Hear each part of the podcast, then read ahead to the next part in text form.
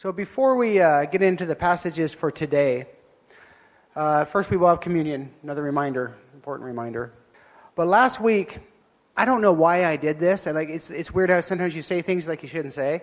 But I had said at some point, I listened to the podcast, and at some point I was sharing on the Sermon on the Mount closing up, and I said it closes up in chapter 6. It doesn't close up in chapter 6, it closes in chapter 7. And I don't know why I said that, um, but I just want to make sure and correct that because we're still going to continue today in the Sermon on the Mount in chapter 7. And uh, Jesus has so much more to teach us.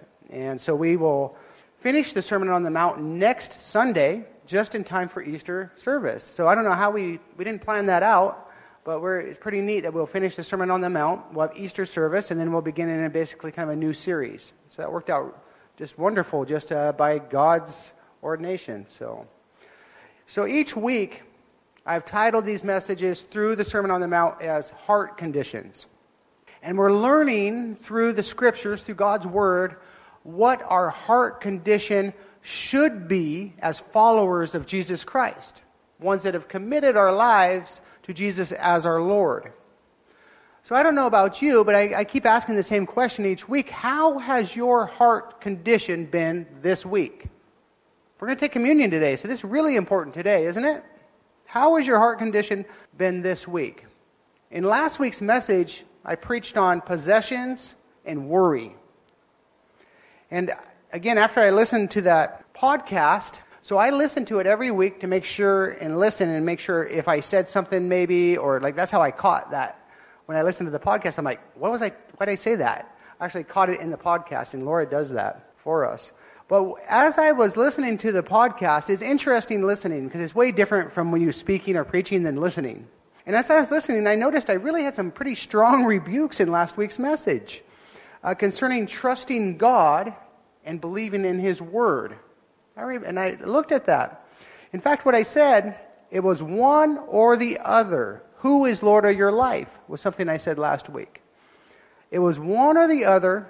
Who is Lord of your life? Who or what do you serve? I asked then us last week to really examine how we spend our time and our thoughts concerning our possessions.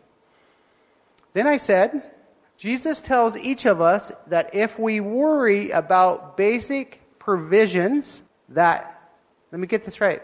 If we are worrying about basic provisions in our life, that we are not trusting God. And then, if that is the case, the scripture was clear. We are acting as those who have not placed their faith in Jesus. That was pretty strong message, I thought, after I listened to it. I was like, wow, did I say all that? It's true, though, isn't it? It's really true. If we are worrying about our basic provisions in life, we are not trusting the Lord and we are not trusting His word and His promises.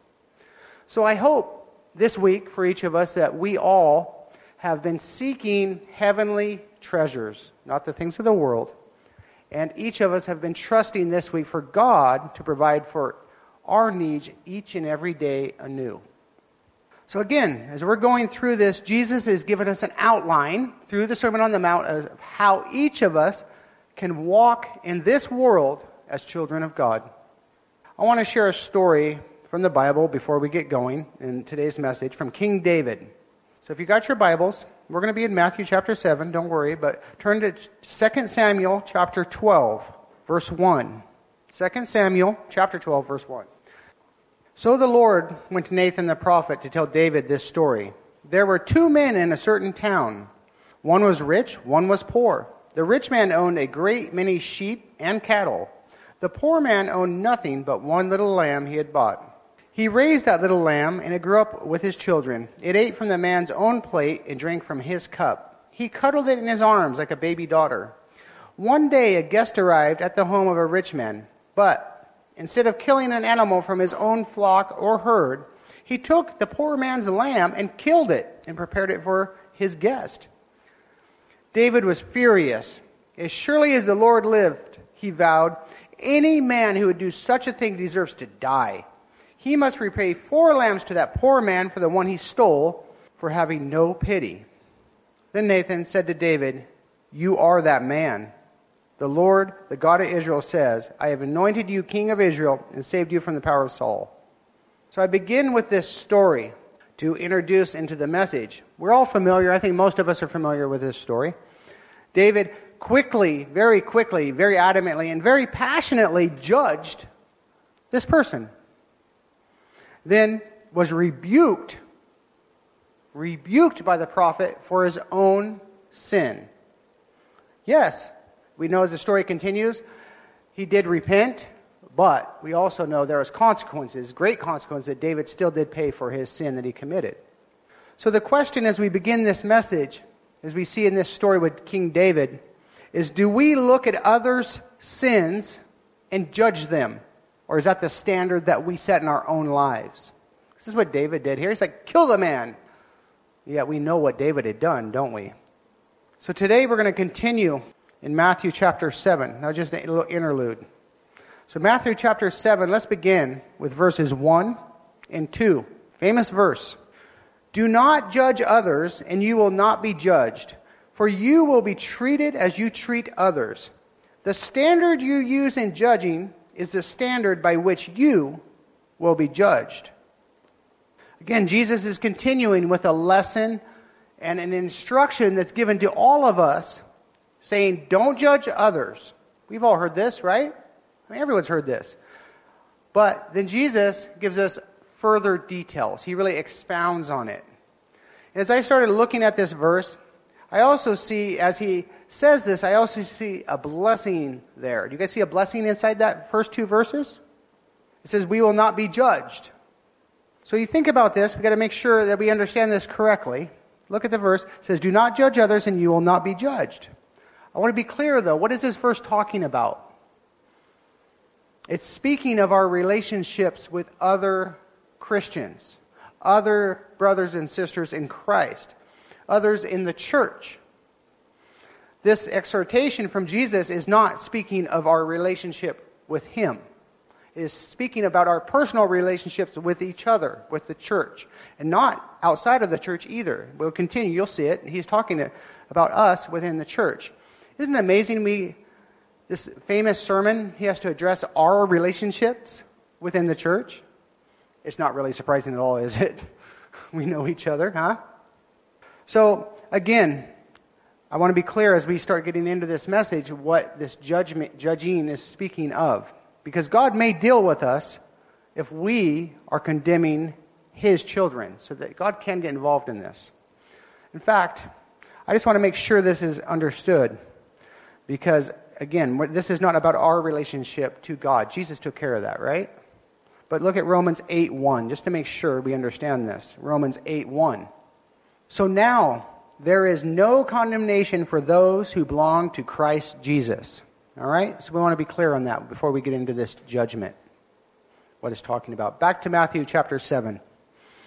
So the lesson as I see it, if we condemn others for their own shortcomings or their maybe even sins, we also then become accountable with that same standard that we used. Do you think? You know, I don't know about you guys, but as I've taught through the Sermon on the Mount, I've gone through all these list of things, you know, one by one, right? All these things from adultery to lust to prayer to fasting to possessions to worry. There's a bunch more. I don't have the list in front of me. Each week, I just get convicted of these things, and it's so strange. Like, I mean, not strange to be convicted of it, but like, it's like I almost struggle. It seems like I struggle with it each week that I'm teaching on it. Which I, maybe I don't think I'm struggling anymore. It must be the Holy Spirit through His Word revealing to me the truth of that. Isn't that amazing? And then I almost wonder if there's like an aspect of spiritual warfare as I've been teaching through this. Because all of a sudden I'm, I'm teaching about possessions, or I'm teaching about worry, or I'm teaching about lust, or I'm teaching, and I'm like, all of a sudden I'm like battling this during the week. It's so interesting. Or maybe I always, maybe it's just the Holy Spirit saying that I need to repent of these things. I don't know. It's been interesting for me, and I think it's, it's amazing because the point of this passages are to show us how we're to live as Christians. And week by week, I learn these things and I address each one of them in my life and then I repent or I change that behavior or whatever that would whatever that would need be. So again, back to the passage, I just it's been amazing as I've studied through this with that. As we look at these first few verses. I think all of us here, we uh, like to preach God's grace and mercy to, given to each one of us over our lives and all the things that we do, right? We love that grace and mercy to be poured out on us, right? I mean, we love it. Who doesn't want grace and mercy? But are we, as it's been given to us, are we given, giving this same grace, this same mercy to those around us that aren't perfect either? Are you? This convicted me this week. Turn to Luke. We're going to look at Luke 6:37. Luke 6:37. Do not judge others, and you will not be judged. Do not condemn others, or it will come back against you. Forgive others, and you will be forgiven. What standard, think about this, the standard is a word that's used in my Bible. What standard would you want to be judged by others in the church? What standard? What standard do you use? Are we more concerned in our lives as we look around at our brothers and sisters with what they are doing or what they are not doing, or are we more concerned of how we are living as Christians? Let's continue. This one hit home for me. I'm telling you what, it hit home. Matthew chapter 7. Let's look at 3 through 5. And why worry about a speck in your friend's eye when you have a log in your own? How can you think of saying to your friend, Let me help you get rid of that speck in your eye when you can't see past the log in your own eye. Verse 5. Hypocrite. First get rid of the, the log in your own eye, and then you will see well enough to deal with the speck in your friend's eye. Quite an illustration, isn't it? Jesus uses this big picture, this big illustration. It shows us a picture that we can all imagine in our minds. We've all familiar with this passage.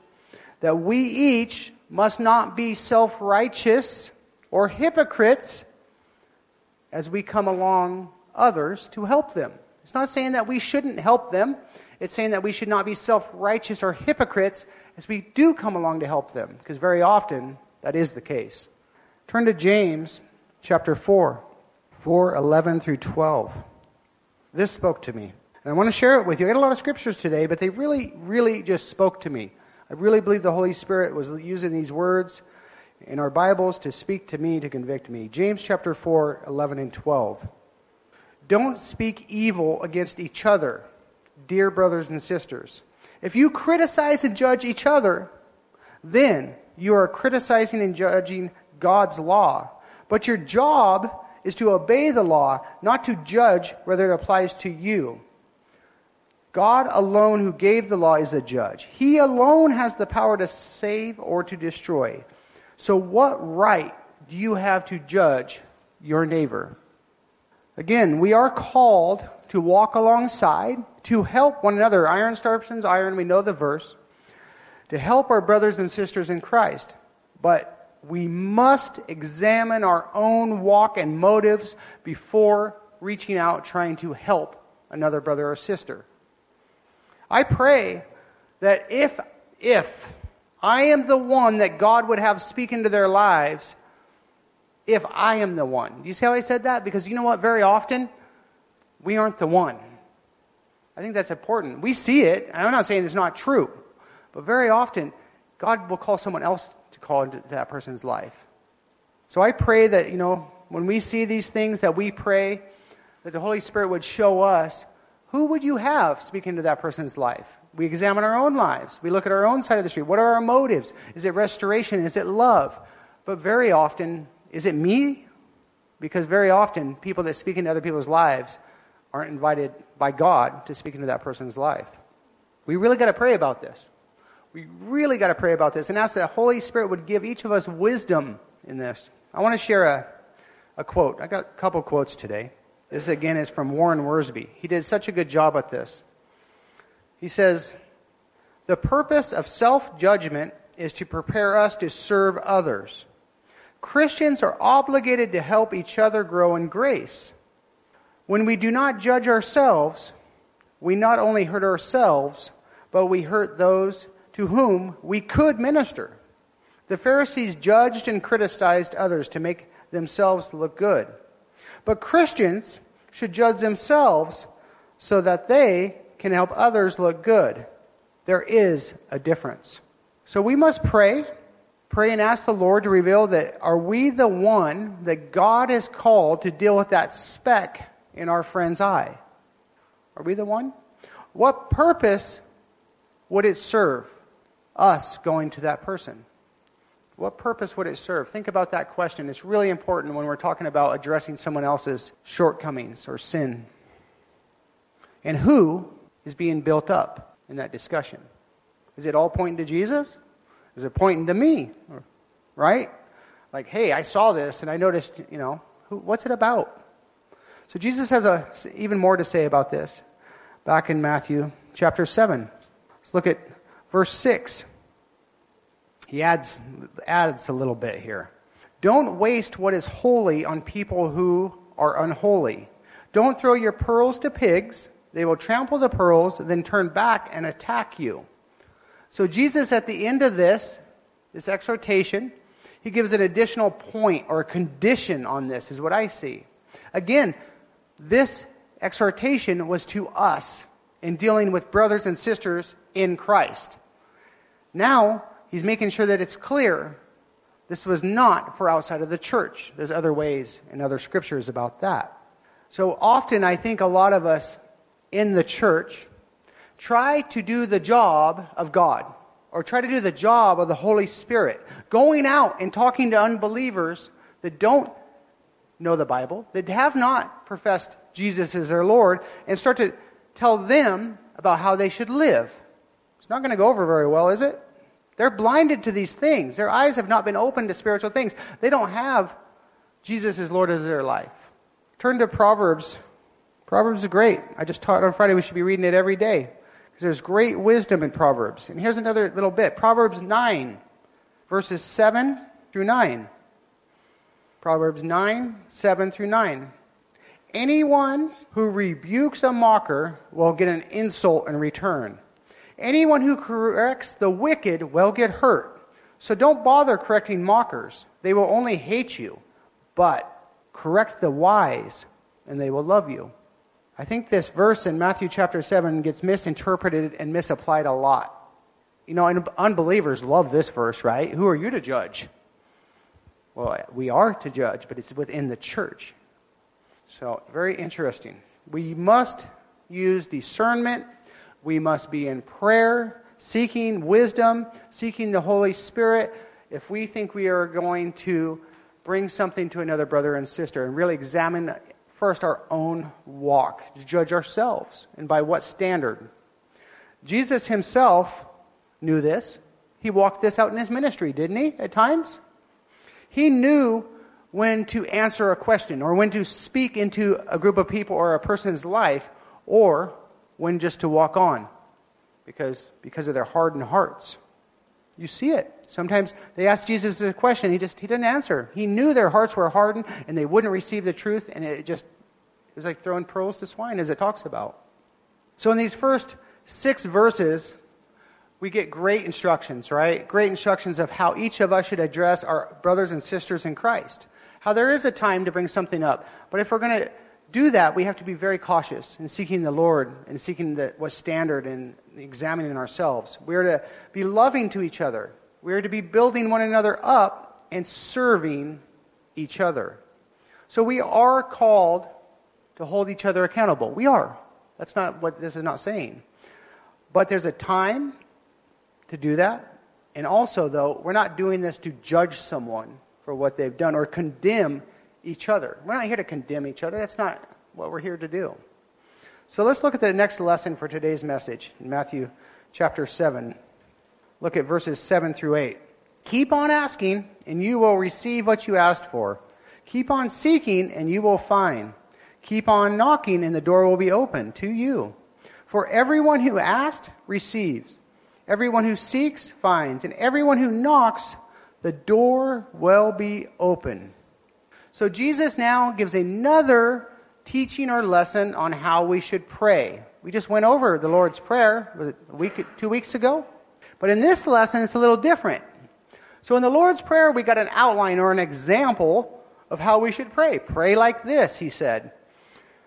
But today, Jesus gives three actions. I believe they're actions that we should each take continually in prayer.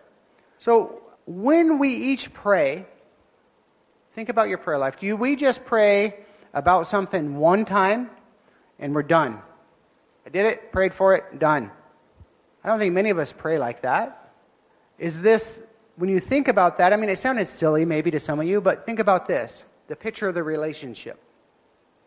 Jesus is seeking that we would seek him because he wants a relationship with us. As I talked about the marriage last time, and I talked about prayer. Is praying once, Lord, give me this. That's it. Is that how you have a relationship with someone? Is that what Jesus would seek from you, that you just give your list of demands and move on?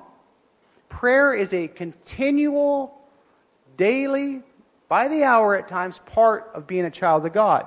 He wants fellowship with us. He wants to know us more. He wants us to know him more. Turn to Proverbs 8:17. I love all who love me. Those who search will surely find me. Do we truly search out Jesus in prayer? Is that how your prayer life looks? I mean, we went through the outline how you should pray, but this is a little different. This is about seeking Him out, to keep seeking, to keep knocking, and then He says the door will be opened. I was reading a commentary and it said this in the Life Application Study Bible. It says, Jesus tells us to persist in pursuing God. People often give up after a few half hearted efforts and conclude that they cannot find God. Knowing God takes faith, focus, and follow through. And Jesus assures us that we will be rewarded. Don't give up in your efforts to seek God. Even when the doors seem closed, continue to ask Him for more knowledge, patience, wisdom, love, and understanding. He will give them to you. Jesus asked for us to be steadfast and faithful in our prayer life, that we continue to seek Him as we would continue to seek our spouses in a relationship. So Jesus has more to say. Look at verses, we're back in Matthew. Look at verses 9 through 11. He has more to say about this. You parents, if your children ask for a loaf of bread, do you give them a stone instead? Or if they ask for a fish, do they give them a snake? Of course not. So if you sinful people know how to give good gifts to your children, how much more will your heavenly Father give good gifts to those who ask him? Again, we get another illustration, right? He gives the main lesson, and then he gives an illustration right afterwards. It's a picture. It's a promise, really. It's a promise that us as children of God, as God's children, he wants to bless us. That's what he says. Again, I just love this and this analogy as he shows us, because there's many parents in here, or they can relate. It's a picture how every parent desires to bless their children. Every parent desires that.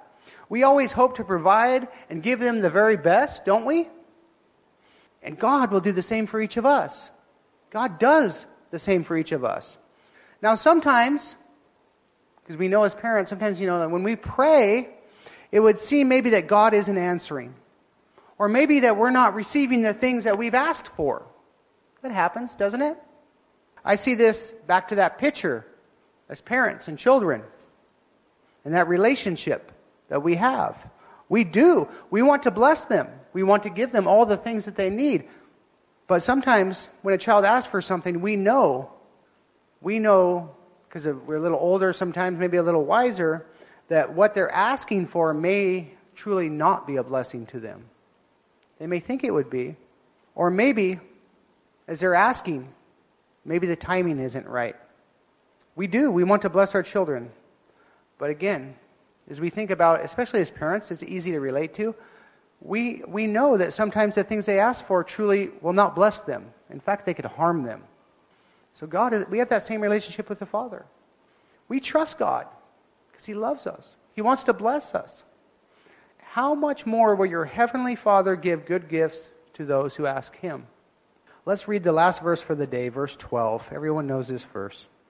Do to others whatever you would like them to do to you. This is the essence of all that is taught in the law and the prophets. Jesus kind of gives a summary of his teaching here, doesn't he? Of a lot of teachings. A main theme, or maybe even you could say a conclusion to all he's been teaching. That we are to live as children of God. This is what, if we are to live as children of God, this is what is expected from each one of us from God. Is this how we live? Do to others whatever you would like them to do to you. This is the essence of all that is taught in the law and the prophets. Is this the only time this is mentioned? No. Turn to Galatians. Galatians 5:14, 5:14 and 15. For the whole law can be summed up in this one command. Love your neighbor as yourself.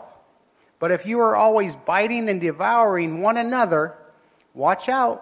Beware of destroying one another. Goes back to this judging thing, doesn't it? So Jesus now, again, he has set for each one of us the mark, the bullseye, right? That we're to aim for. Who we're to be as children of God, as followers of Jesus Christ, as those that is called Jesus Lord. He said it. He set the target. This is who we are to be. This is where each of us live out our lives, and this is what we try to attain as Christians as we read the Bible. He instructs us. And I love this. I, I asked the question a few weeks ago how do, I be, how do I become the person that God has called me to be? But the real question wasn't how do I become that person, but who is the person that God has called me to be? And He's laying it out here in this Sermon on the Mount. He's giving us instructions, one by one, one by one, giving us instructions. And He's showing each of us how we can live our lives in a way that is pleasing to Him, not to anyone else, pleasing to the one who has given our li- his life for each one of us, pleasing to the one who has saved us. You know, closing up here, we're going to take communion, but I wonder have each one of us started our day seeking through the power of the Holy Spirit to obey these instructions that Jesus has given us? Do we look at these passages and go, This is who I want to be. And the reason I want to be is because I love you, Lord.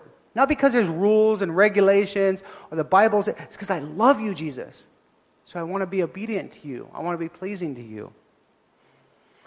I want to read a little bit more about judgmental because this really struck home for me.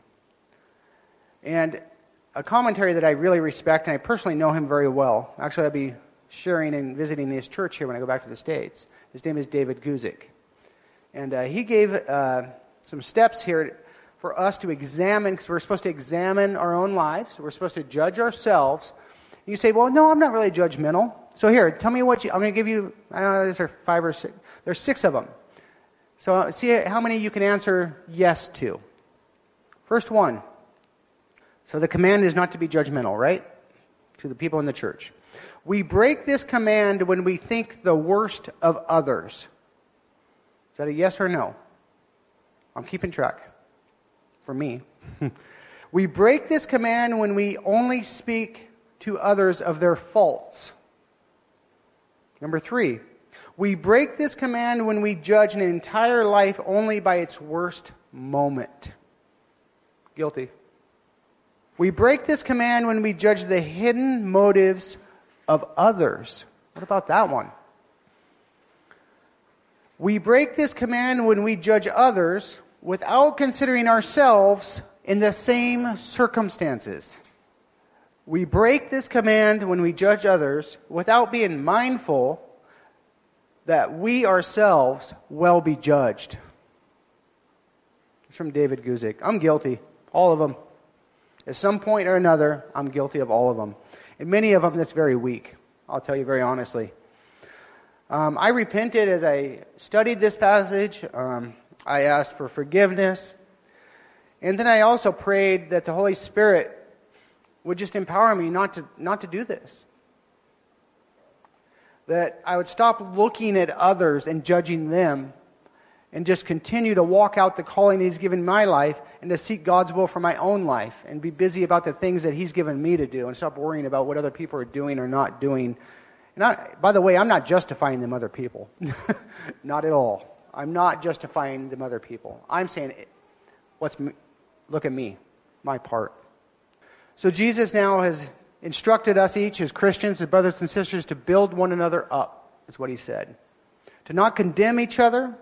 And then he finished today's and given us further instructions on prayer. To be continually in prayer, to be continually in fellowship with him, to ask, to seek, to knock. And then Jesus promises, gives us a promise, that each of us, if we will seek Jesus in this way, that he, we will receive, he will answer, and we will find him, the door will be opened. So again, we are called to be persistent in our relationship with God through prayer. Today we're going to take communion. And part of taking communion is what? To examine oneself. And here we are. So Jesus, again, has given this outline here in the Sermon on the Mount for each of us. I talked about a little bit earlier of who we are to be as children of God, as ones that have been placed our faith in Jesus, as his followers. And, you know, today's message really did convict me. And, you know, it's my heart condition. Again, it goes back to my heart. It's not, I'm not saying I'm out there all the ways doing this. It's my heart. And that's why I stuck, I actually had a different title on the message, and I went and changed it. Because it all comes back to my heart again. Judgment, judging others. I need to look at my own walk, stop looking at other people's. And I also was reminded through these passages that I need to continue to seek God in prayer. Because in my NIV, it says, How much more will your Father in heaven give good gifts to those who ask him? Heavenly Father, we just ask for your blessing on us, Lord, as we come before you in obedience, Lord, but really not just in obedience, but in love, Lord. As we take this time and we set aside, Lord, to take communion or observe the Lord's Supper, some call it, Lord. Lord, we just thank you, Lord, that for everything that you've done for us, Lord, that as we can be convicted of our sins, Lord, as we look and the Holy Spirit brings it to our forefront of our mind the, that many things in our lives, Lord, that maybe we've been doing are not glorifying or edifying to you. But Lord, you love us, Lord. You love us and we're your children, so we can just come before you, Lord, and then you give us and you empower us, Lord, to walk through that, Lord, and just continue to learn how to be your children, to learn how to overcome these things in our lives. So, Lord, I just pray, Lord, that you would just, as we take the cup and we take the bread, Lord, and we just praise you, Lord. Praise you, Lord, that your body was broken, that our sins were paid for, and that, Lord, through this, Lord, we can have everlasting life, Lord. But even more than that, Lord, we also come into the promises as we look towards the resurrection, Lord, and we look through the freedom that there is no condemnation, no more. It was finished.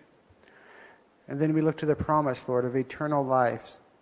Lord, that we get to spend our eternity with you in your arms in heaven, Lord. The place that there's no more fear, no more disease, no more hurt, no more pain, no more sin. Lord, we just praise you and thank you, Lord, for giving your life, for giving your son. So, Lord, we partake now, Lord, and we do this again just in love, Lord. So please, Lord, is anyone here that doesn't know you, Lord? I just pray, Lord, that they would just uh, accept you. They would come to faith in you and know you. And Lord, they just receive this gift that you've given us, Lord. So, Lord, we take of the bread and we take of the juice in obedience and love. In Jesus' name, amen.